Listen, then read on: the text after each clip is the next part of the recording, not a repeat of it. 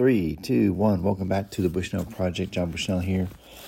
And continuing through Joshua as we try to encourage one another to be reading God's Word, prayerfully reading God's Word, and getting a little bit of a late start this morning. So we'll dive right in. So we're Joshua and the people of Israel have taken Jericho. Now they've moved on to the second city of Ai, but disaster has fallen on them because there is sin in the camp. And God will deal with sin. So there's a a saying I think that says nothing happens by chance, right? well, you could say it's biblical as we read this passage. So let's let's dive right in. We're right in the middle of God dealing with this sin. So Joshua is gone and he's fallen down before the Lord. So, verse 10 of chapter 7 the Lord said to Joshua, Get up. Why have you fallen on your face? Israel has sinned. They have transgressed my covenant that I commanded them. They have taken some of the devoted things. They have stolen and lied and put them away and put them among their own belongings. Therefore, the people of Israel cannot stand before their enemies they turn their backs before their enemies because they have become devoted for destruction. I will be with you no more unless you destroy the devoted things from among you. Get up, consecrate the people, and say, Consecrate yourselves for tomorrow, for thus says the Lord God of Israel, they, there are devoted things in your midst, O Israel. You cannot stand before your enemies until you take away the devoted things from among you. In the morning, therefore, you shall be brought near by your tribes, and a tribe that the Lord takes by lot shall come near by clans, and the clan that the Lord takes shall come near by households, and the household that the Lord takes shall come near man by man. And he who is taken with the devoted things shall be burned with fire, he and all that he has, because he has transgressed the covenant of the Lord, and because he has done an outrageous thing in Israel. So Joshua rose early in the morning and brought Israel near tribe by tribe, and the tribe of Judah was taken. And he brought near the clans of Judah, and the clan of Zepharitis was taken. And he brought near the clan of Zepharitis man by man, and Zabdi was taken.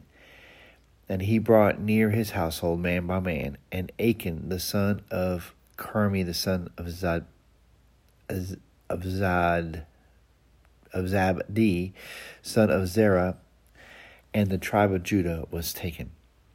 Then Joshua said to Achan, My son, give glory to the Lord God of Israel, and give praise to him, and tell me now that you have what you have done. Do not hide it from me. And Achan answered Joshua, Truly, I have sinned against the Lord God of Israel, and this is what I did. When I saw among the spoil a beautiful cloak from Shinar, and two hundred shekels of silver, and a bar of gold weighing fifty shekels. Then I coveted them and took them, and see, they are hidden in the earth inside my tent with the silver underneath. So Joshua sent messengers, and they ran to the tent, and behold, it was hidden in the tent with the silver underneath. And they took them out of the tent and brought them to Joshua and to all the people of Israel. And they laid down before the Lord. And they laid them down before the Lord. And Joshua and all of Israel with him took Achan, the son of Zerah, and the silver, and the cloak, and the bar of gold, and his sons and daughters, and his oxen and donkeys, and sheep, and his tent, and all that he had. And they brought them up to the valley of Achor. And Joshua said, Why did you bring trouble on us? The Lord brings trouble on you today. And all of Israel stoned him with stones. They burned them with fire and stoned them with stones. And they raised over him a great heap of stones that remains to this day. Then the Lord turned from his burning anger. Therefore, to this day, the name of that place is called the Valley of Achor. All right, so that's all of all the rest of chapter 7. And it's interesting how God reveals who it is by Lot. and so this is there's chance in that, or is there, right? So God knows exactly who it is that has sinned against him.